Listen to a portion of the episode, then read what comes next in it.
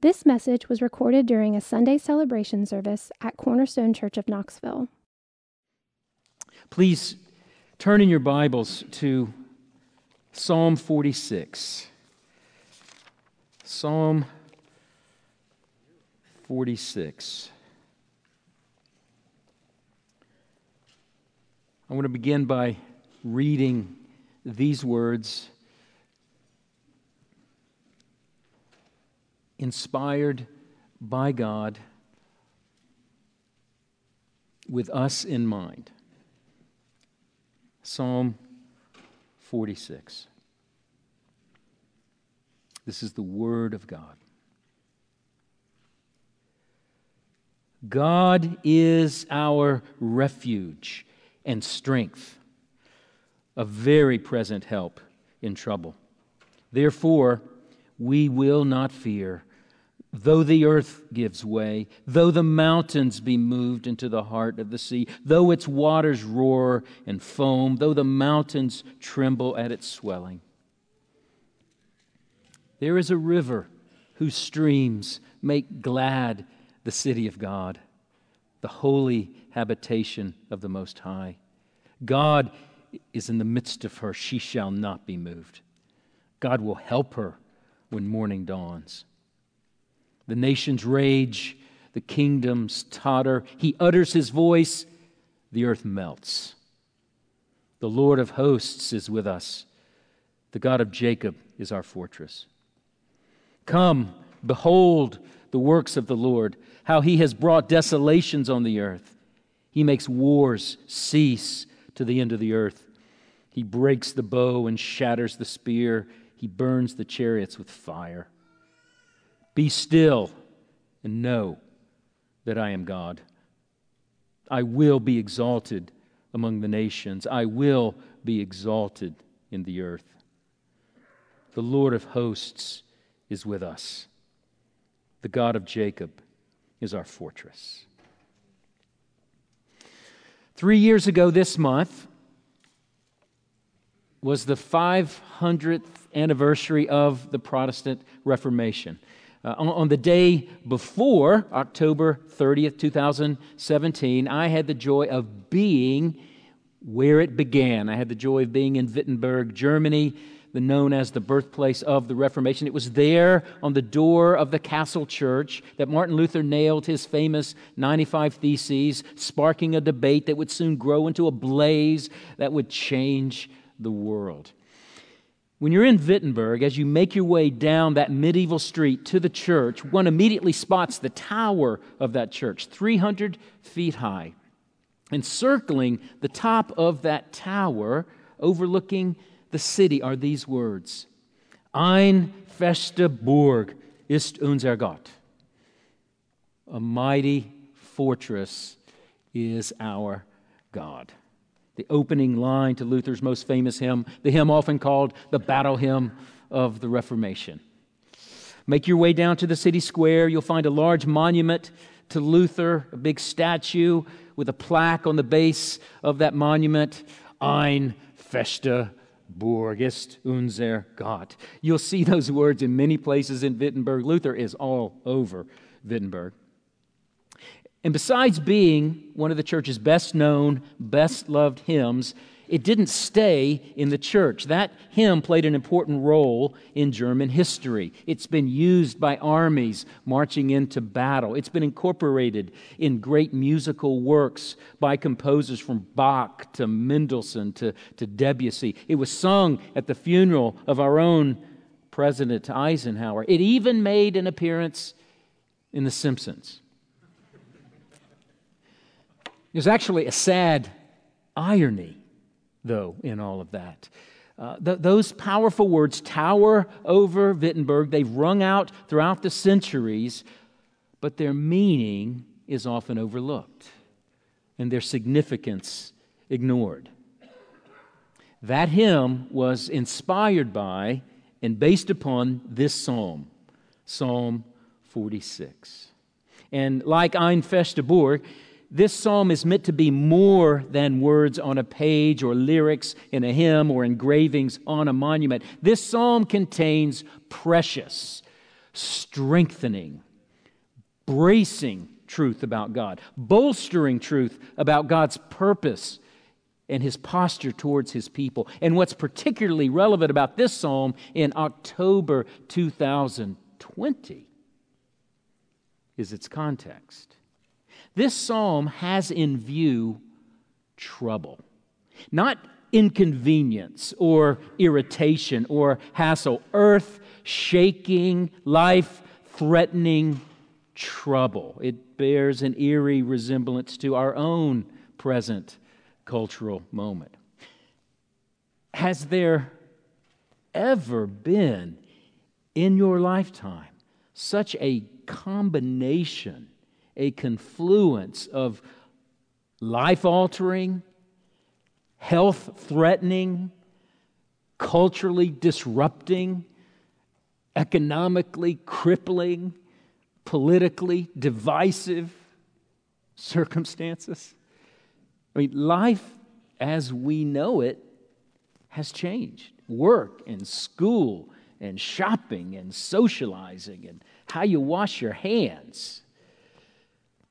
And all of that has been intensified by a summer of conflict and protests and riots, and now an emotionally charged presidential election, and now a president in the hospital suffering the effects of the very pandemic that has crippled the nation in so many ways. It just seems like our nation has never been more divided politically and culturally. You just find yourself wondering what headline is, awaits us today.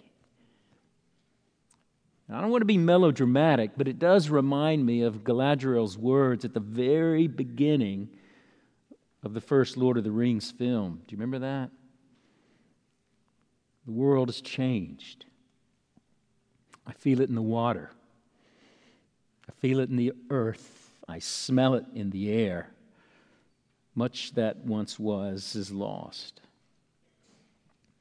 That's the feel you can get in this season.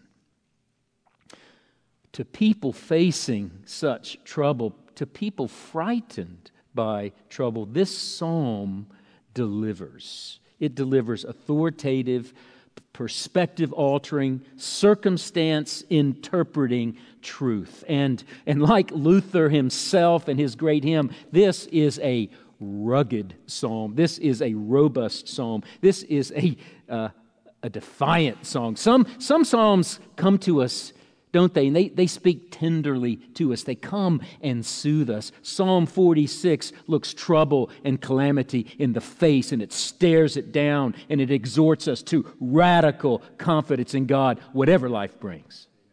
That's really the theme of this psalm and, and, the message I believe the Lord would want us to hear from it this morning. Here, here is what God wants us to know this morning God's presence with his people makes them secure no matter the threat. I think that's the message of this psalm. God's presence with us, with his people, makes us secure no matter the threat. Whatever you might be facing this morning, there is no scenario this psalm doesn't apply to. There are no special circumstances outside of this psalm's field of vision. To every one of us this morning, Psalm 46 comes to us like a strong, wise friend, unfazed by our trouble, undaunted by our circumstances, and it speaks faith and courage and comfort to our souls. God, through this psalm, speaks faith and courage and comfort to our souls. So let's, let's open our hearts this morning to this strong, wise friend, to God Himself as He speaks to us. As we look at the psalm, we can see three aspects of God's care for us in trouble and in life. I'll mention them up front. They're very simple. We're going to see God's protection, we're going to see God's presence, and we're going to see God's pronouncement. So, first, number one, God's protection. Look with me again at verse 1 of Psalm 46. God is our refuge and strength, a very present help in trouble. It, it, it, just sort of jars you at the beginning. Note the very first word of the psalm. It's not I or we. There's no opening plea or prayer, just God. Before any description, any prayer, any exhortation, out of the gate, the psalmist just rivets our attention upon God. Like that band around the tower in Wittenberg, this writer raises a banner over the entire psalm, really a banner over the entire life of the people of God. Before any examination of circumstances, before any consideration of trouble, there is this confession God is our refuge and strength. And remember, this is a song. This is a, it's poetic, and so the images are meant to be mined for their meaning. God is a refuge. It's one of those psalm words we can just read over. It's actually a very prominent psalm, a very prominent word in book one of the Psalms, Psalms 1 to 41. But think about the word. He's chosen it in, intentionally. A refuge is a safe, inaccessible shelter, a place where danger cannot reach you. So picture a battle. Soldiers arrive through a castle gate. The other army, hot on their heels, they shut the giant doors, they pull the, the uh, tree trunk behind them. Instant safety, complete security. That's a refuge. God says, Think of me that way. A safe, secure place to hide from all danger, all turmoil, all threats. Think of me that way. Do you think of him that way? He's also our strength. So we're not just protected, we're empowered. Empowered to act, given wisdom to decide, infused with resolve to, to get out of bed, to take another step when we're exhausted and discouraged, maybe paralyzed with fear. So he's our protection, he's our supply. Okay? That's the banner. Now, lest we think that kind of protection is distant or difficult to access, reserved, you know, reserved for pastors or reserved for special Christians or reserved for special moments, has this odd phrase in verse 1b. He is a very present help in trouble. More literally, a help in trouble he is very surely found. He's, he's not a distant help. He, he's not a potential help. He's not a help if you can just find the secret. He read the right book and he will help. Say the right prayer and he will help. Help yourself and he will help. That's not what it says. No, the point is this He is a help that is there when you need it. Do you need it? He's there. Right now. What's, what's more real to you this morning? Your trouble or the God who is there? Here's the reality He is more present to you than your trouble. And don't miss every word in Scripture is important. Don't miss the very important preposition here God is a help in trouble. You see the assumption. The psalm assumes trouble. Trouble will come to the godly. It's, it's in the part of the very fabric of a fallen world. Christians are not exempt from it, we are not immune to it. As has often been said, just live long enough, you're going to get trouble. You're going to suffer. But this psalm brings hope to it.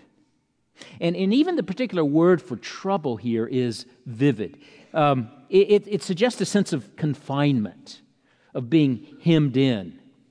So, so it's any threatening situation where there, there's no room to move, no space to maneuver, no, no escape, no, no way out. Perhaps you've had that feeling. No idea what I'm going to do. Feel trapped. See no way out of this. Have no hope in this.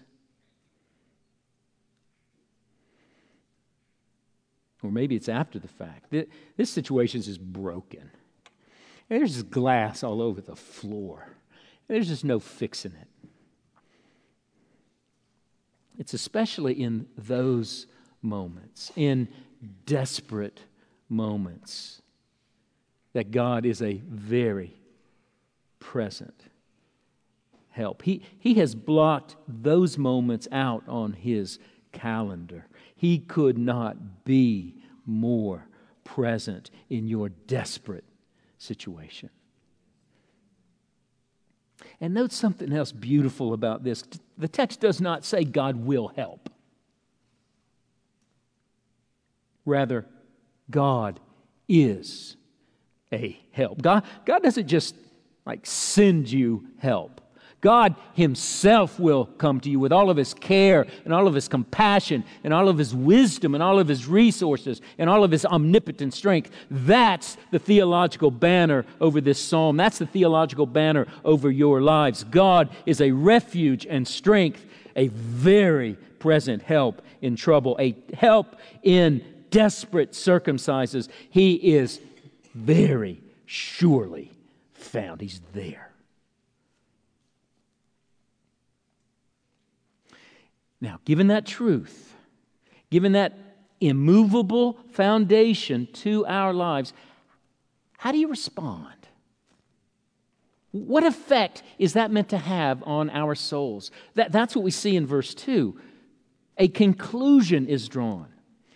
Therefore, given all this, therefore, we will not fear. If, if God is really this, then fear makes no sense. That's very insightful. Fear, fear reveals the logic that is operating in our hearts. It, it, fear shows what we're trusting in that might fail us. Fear shows what we're cherishing that we might lose. Fear shows us what we're trying to hold on to that we cannot control.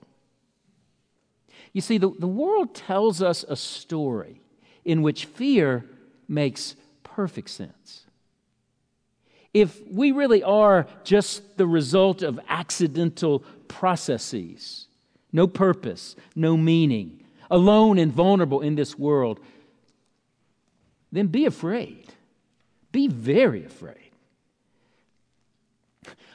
The Bible tells us a different story. It gives us a worldview in which fear makes no sense. The maker, sustainer, and ruler of the world has acted. He has acted to get a people for himself. And he hasn't just re- saved people, he's taken responsibility for them. He is with them in trouble. Nothing can destroy his good purposes for them. Nothing. And that's no platitude for the writer. He, you see what he says here? He imagines worst case scenario. Look, look at his language. There are four catastrophic scenarios in verses 2 and 3. It's marked by that re- repetition of the word though. Look at what he says. We will not fear though the earth gives way, though the mountains be moved into the heart of the sea, though its waters roar and roam, though the mountains tremble at its swelling. I mean, it's like a an apocalyptic film. Massive earthquakes altering the landscape, mountains sliding into the sea, tidal waves or, or tsunamis. And the, and the elements are personified, they almost come alive. The waters roar and foam and swell. They're threatening even mountains, the very picture of immovable stability. So, even if the whole created order unravels, even if the very foundations of life are shaken, even if the whole world comes crashing down, even if, fill in the blank, fill in your blank, even if the psalmist puts his arm around you and like speaks for you, kind of looks you in the eye and then looks up and says, We will not fear. Will we? We will not fear. And you sit there and go, Okay, we won't. Um, I told you this was a strong friend. And it, and it doesn't take an earthquake or a tidal wave to feel like your world is crashing down. You know, there's a lot of headlines flying. Personal pain does not get suspended in a pandemic or a political season. So, what's your worst case scenario? The psalm begs us to ask that question. What's so precious in your life that if it were threatened, fear. If it were taken away, panic. Or maybe it already has. It Could be anything. You, you dread a future where it appears finances will be insufficient or fail. You have longings, godly longings for a spouse or, or, or a child, and you just fear they just won't be fulfilled. Perhaps you have a child and you pray and you long and you just want the child to love Christ and their heart seems cold and all my talking is just not helping. Or you or someone you love, maybe enduring a sickness with no end in sight. Or a terminal diagnosis whose end seems all too clear. It's to those scenarios that this text especially applies. Friends, th- this psalm was written to take us by the shoulders and assure us, to look us in the eye and assure us nothing can do you ultimate harm. Nothing can threaten God's good purposes for you within the refuge of his protective presence. Look at, think of your trouble. Look, look at your trouble. There's, there's something, there's someone massive between you and that trouble. There, there, there is in Him and nowhere else security, protection, strength, grace. Whatever you fear, in Him, you can face. Whatever you need deliverance, protection, wisdom, endurance He will provide. God's presence with His people makes them secure no matter what. That's the first aspect God's protection. Second aspect of God's care in trouble Number two, God's presence. God's presence. What was implicit in the first part of the psalm becomes explicit here. Look at verse 4 with me. There is a river whose streams make glad the city of God, the holy habitation of the Most High. God is in the midst of her. She shall not be moved. God will help her when morning dawns. Did you hear the dramatic change in tone? We, we go from roaring waves and trembling mountains to a tranquil river and a glad city. The whole, the whole picture moves from chaos to calm. And what makes a difference is the presence of God. The writer uses vivid symbolism to depict God's presence. Foaming waters, roaring waters give way to a river.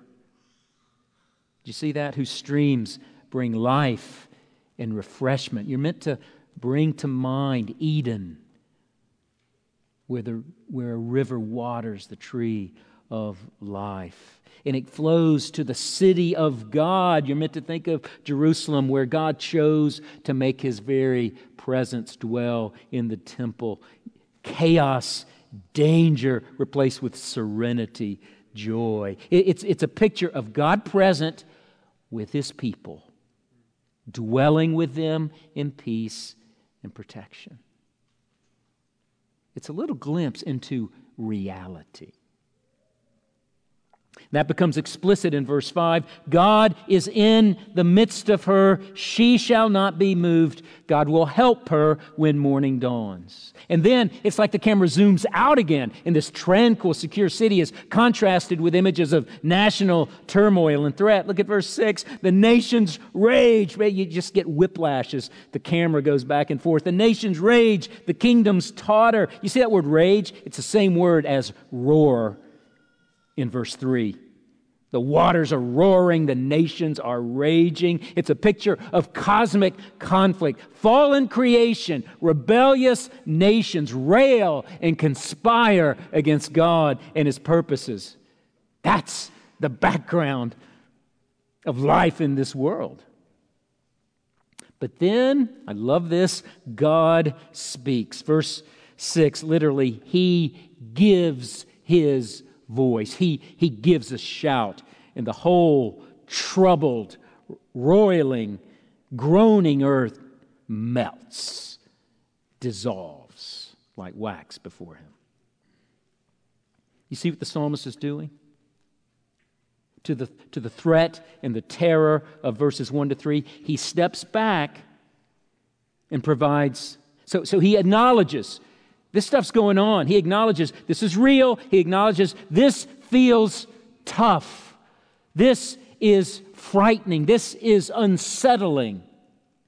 So he acknowledges that, but then he steps back and he provides for us the fuller picture, the deeper reality. God's not off the stage, maybe swooping in to rescue us. No, he's in the middle of it all ruling and reigning and protecting. And that trouble is no match for his sovereign power, his omnipotent word. So, in addition to personal trouble, these verses picture national trouble, not just trouble for the individual, but trouble for the people of God. And if you've had your eyes open, you'll know in recent years the, the velocity of trouble in our nation has just accelerated. The culture seems to just rage against the church, against God's people, against God's truth. It, there's no longer just disagreement or dismissal, there's aggression. Reject our culture's redefinition of marriage. You're not just benighted, you're a bigot defend human life against abortion, you're an extremist. That's nothing compared to Christians losing their lives as we speak in other nations. Psalm 46 speaks to that kind of trouble as well. Don't be deceived by headlines and talking heads and cable news. The psalmist cuts through the noise and shows us the reality. God is in the midst of his people. She shall not be moved, and not because of her strength or her wisdom or her strategy or her merit. She will not be moved because, verse 5b, God will help her. When will he help her? Did you see that phrase? When morning dawns, at the turning of the morning. The original reader would recognize that phrase. It comes straight from Exodus 14 27. The very moment when Moses caused the Red Sea to come crashing down on the Egyptians. That happened at the turning of the morning. So, what is he saying? Like the rescue at the Red Sea, at just the right moment, God's help comes to save, and it comes at the moment that it's needed. And it comes because God is with us. That's how the section concludes. This is a song, and the song has a chorus that rings out in verse 7 and again in verse 11. Verse 7 here's the chorus The Lord of hosts is with us, the God of Jacob is our fortress. This refrain crystallizes the story that's told in these verses. The Lord of hosts is with us. Note the change. The, ver- the, the psalm started with God. Well, now it's not God, now it's L O R D, all caps. That's Yahweh. That's the personal covenant name of God given to Moses, the name that distinguishes God as Israel's personal God, as your personal God and my personal God, the personal God who pledges himself to us and binds us to himself.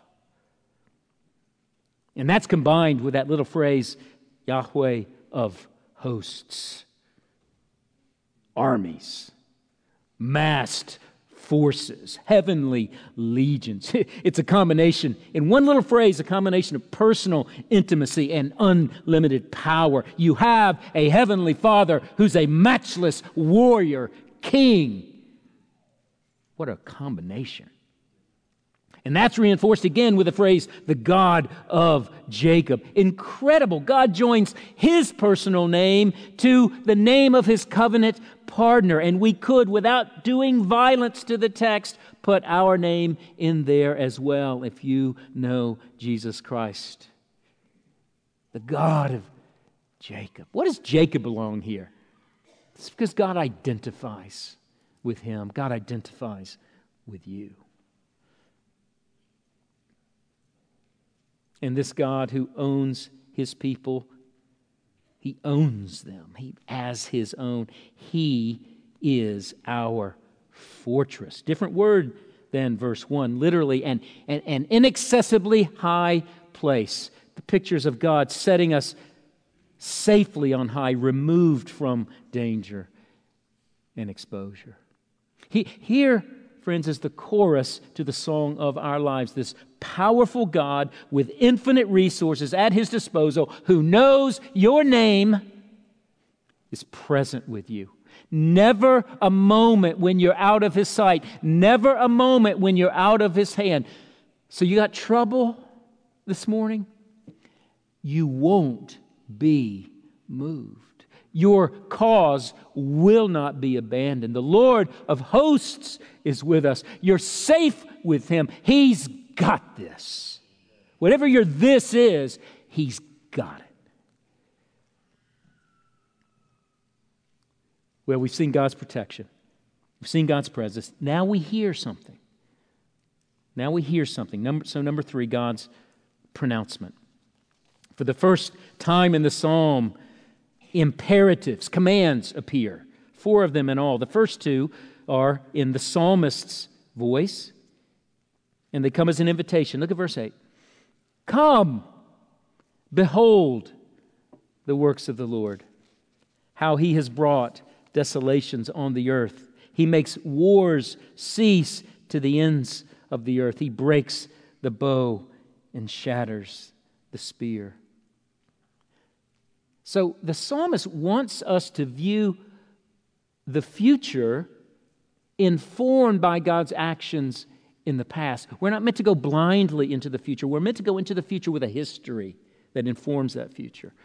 and all of salvation history, he's making the point, is marked by God acting to deliver and preserve his people. What's, what's history about? Well, to a large extent, it's about God acting to deliver and preserve his people. That's who he is, it's what he does. So, again, don't be deceived by appearances. Don't be shaken by headlines. God is not passive in history. History is not just kind of barreling forth out of control. God is moving history to his final goal.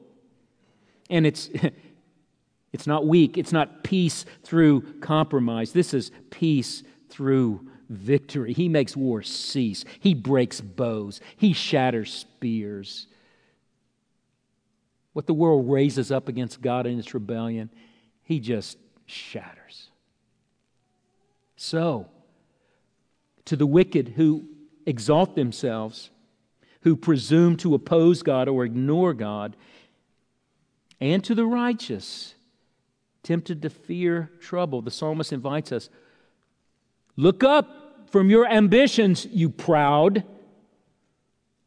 Look up from your fears, you timid, you battered. And remember Remember what he's done to save and preserve his people. Consider his ways. His purposes will triumph. They are invincible. All opposition, all trouble will be removed. That's what he's saying. That's the psalmist. But then, oh, then suddenly and unannounced, God speaks. The heavenly voice, remember the one that melts the earth like wax? The heavenly voice now breaks in in verse 10. Be still and know that I am God. I will be exalted among the nations. I will be exalted in the earth. Now, if those first two imperatives were an invitation, these two issue a challenge. It, remember the context in light of all that has preceded God's protection with his people, God's presence with his people, God's unrivaled power and authority, God's certain and ultimate victory over evil and rebellion and ambition and personal autonomy. In light of all that, two challenges follow. First, be still.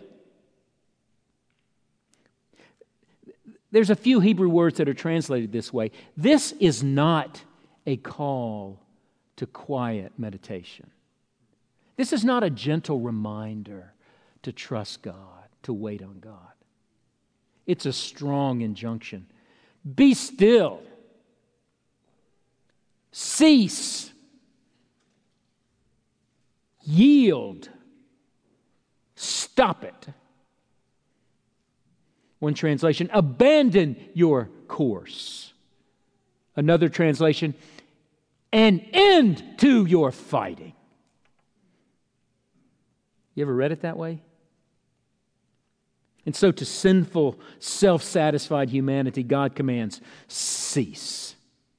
Stop your attempts to triumph and oppress and rule. Abandon your project of living life apart from God and His purposes. Stop it. So, if you have in your guest bath a little frame with this verse on it to cheer up your friends. You, you might want to get a new one. Psalm 23. The second command is this know that I am God. Recognize me for who I am, the sovereign, unrivaled one who works all, who rules all things and is working all things for my good and perfect and ultimate purposes. Now, these commands are addressed first to sinful humanity, and they apply to every person who lives or seeks to live independently from God. So if, if, if you're here or if you are watching online and you are not a Christian, it's so grateful to speak to you, but it's vital you hear what God's word is saying and that you heed these commands. The, the Old Testament the Old Testament writing here speaks of God's actions to judge the wicked and to save his people. All of those actions he was aware of point forward to God's greatest act in sending his Son, Jesus Christ. The very purpose for which Jesus came was to deal once and for all with rebellion against God. Scripture is clear. Every person has turned away from God. Every person has gone their own way. Every one of us has denied God's authority and rejected His love and renounced His rule. Every person takes their place in this picture of rage against God. We've all been there. And if you're still there, today you, you can respond to this command two ways. Be still. The New Testament would render that repent. Turn from ruling your own life. Turn from this fantasy of living independently of God, pursuing things that offend Him and poison you. Just turn from that. You can turn today. And secondly, know that He is God. Acknowledge Him as God and receive His Son, Jesus, as your Savior, the one who came not only to deal with rebellion, but to bring that rebellion on his shoulders to die for your sins. You can be forgiven today. You can know God as your protector forevermore today. All the promises of this song, if you're not a Christian, none of this, none of the promises here are good news for you. But turning to Christ, all of the promises of this song can be yours. That's just that's just glorious news. If, if you humble yourself and receive what Christ did for yourself and place your life in His strong, loving hands, it can be, everything can be new. I beg you, consider that. I beg you, do that. It'll never be the same. The commands of verse 10 also speak to God's people.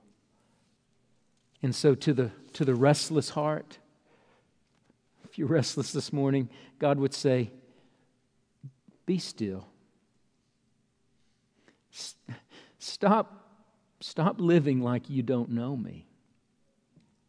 Cease your strivings to solve your problems. Cease your efforts to outmaneuver your circumstances, to control your life, to find peace and refuge in yourself or your circumstances or anywhere else but God and all that He promises to be for you in Jesus Christ. Stop. Secondly, know. Remember, lay hold of again, I am God. Let me be God again to you. Let me lift from your shoulders your fears and your future and your burdens and your disappointments and your longings and your strivings. No, you know who I am. I've revealed myself to you in Christ. Receive me again. Lay hold of my goodness again. God follows his commands with these promises. I will be exalted among the nations. I will be exalted in the earth. For the sinner outside of God's grace, that is frightening news. God will be seen in his glory. His authority will be acknowledged. As hard as your heart is right now, as smug as you are, you will acknowledge His authority. His righteous judgment will be executed. As Paul writes in Philippians chapter 2, every knee will bow and every tongue will confess that Jesus Christ is Lord. But for the Christian, those are not threats, those are promises of joy. Think about that. For God to be exalted means that, that we will see Him in His beauty and His, his glory and His, his all sufficiency. We'll know Him fully in His love. That's what we were made for. We're going to see Him, we're going to know Him. All that trouble is going to be gone. For God to be exalted means his purposes of wisdom and love and mercy will be fully accomplished in your life. So, for God to be, I'll sum it up this way for God to be exalted means that you and I will be filled with joy and flooded with good. When God is exalted, we will be filled with joy and flooded with good. And when we grasp that, we will add our voices to the chorus of this song The Lord of hosts is with us. The God of Jacob is our fortress. I used to drop my youngest son when I was dropping him off a few years ago to school. He was very quiet. He'd get out of the car and I'd look at him and say, Buddy, The Lord of hosts is with us. God of Jacob is our fortress, right? He'd go. Yeah, Dad. I wanted to send him off singing this song. You know, as, as we sit here this morning, we, we have a deeper understanding and a greater assurance than, than even the psalmist had when he wrote this song. The trouble, the trouble he imagines here is external. But there's a greater trouble from which we must be saved. The greater trouble is God. And his righteous wrath that he must, if he's a God worth worshiping, he must pour that wrath out on sin. And the God who was with the psalmist as history unfolded drew nearer still in the person of Jesus Christ, who was called Emmanuel, God with us. Echoing a very phrase in this psalm. He is God with us, and Jesus bore the greater trouble on that cross, bearing our sin, absorbing God's wrath, removing all hostility. And so for us, the metaphor changes from a castle to a cross. The cross has become our refuge, saving us from the greatest trouble of all. And because God saved us from the greater trouble, He can come to us in any trouble, knowing He is with us. He will not forsake us. No matter the threat, God's protective presence makes His people secure. Regardless of what you're facing today, because of the cross, you need never again doubt God's presence or His protection. You just flee to that refuge which is a cross. Few men knew this or expressed it quite like Martin Luther. In his fight for the gospel during the Reformation, Luther took on all comers the power of the Pope, the power of the Catholic Church, the power of the Holy Roman Empire itself. He faced physical threats, he faced relational threats, he faced death threats, he faced health threats, he faced church threats. threats. He, he faced threats like we can't even imagine. And when the stress and the pressures and the trouble would become too severe to bear, when he grew fearful or discouraged, he would turn to his friend and co worker, Philip Melanchthon, and he would say this Come, Philip, let us sing number 46 and let them do their worst.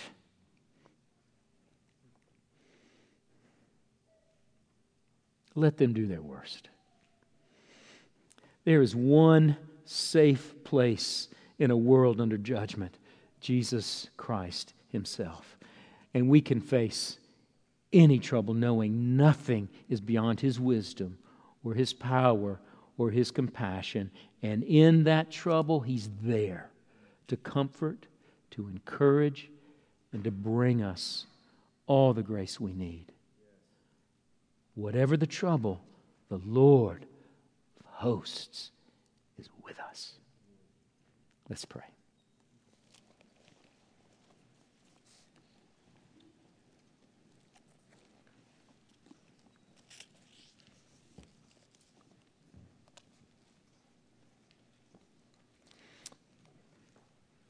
Heavenly Father, this, this news, this strengthening news, this bracing news, this, this encouraging news, Lord, it, it sometimes seems too good to be true. Given who we are, given our, our fears, given our sin given our weakness, Lord, we're just weak. Father, thank you. You do not despise our weakness. Thank you that our weakness qualifies us for your help. Thank you that your invitation to weak people, to fearful people like us, is to look to you, yes. to trust in you, to lay hold of you. The Lord of hosts is with us. God, Jacob is our invincible fortress. Yes. And we know it's true, and we experience it more deeply than the psalmist because Jesus Christ came yes. to give us refuge, to pay for our sins, to draw us to Himself. And now, Jesus, thank you. You will never leave us or forsake us. Father, for these dear folks, I pray they would leave with this impressed deeply on their souls. Yes. Your presence with us makes us secure, no matter the trouble. Oh Lord, be exalted in our lives as we look to you and trust you yes. and receive grace from you in our trouble. In Jesus' name. Yes. Amen. Amen.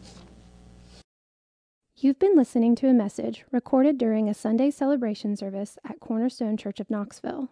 To find out more about Cornerstone Church of Knoxville, visit us at www.cornerstonechurchofknoxville.com or call our church office at 865 694 4356. We'd love to have you join us in our mission to treasure, grow in, and proclaim the gospel of Jesus Christ.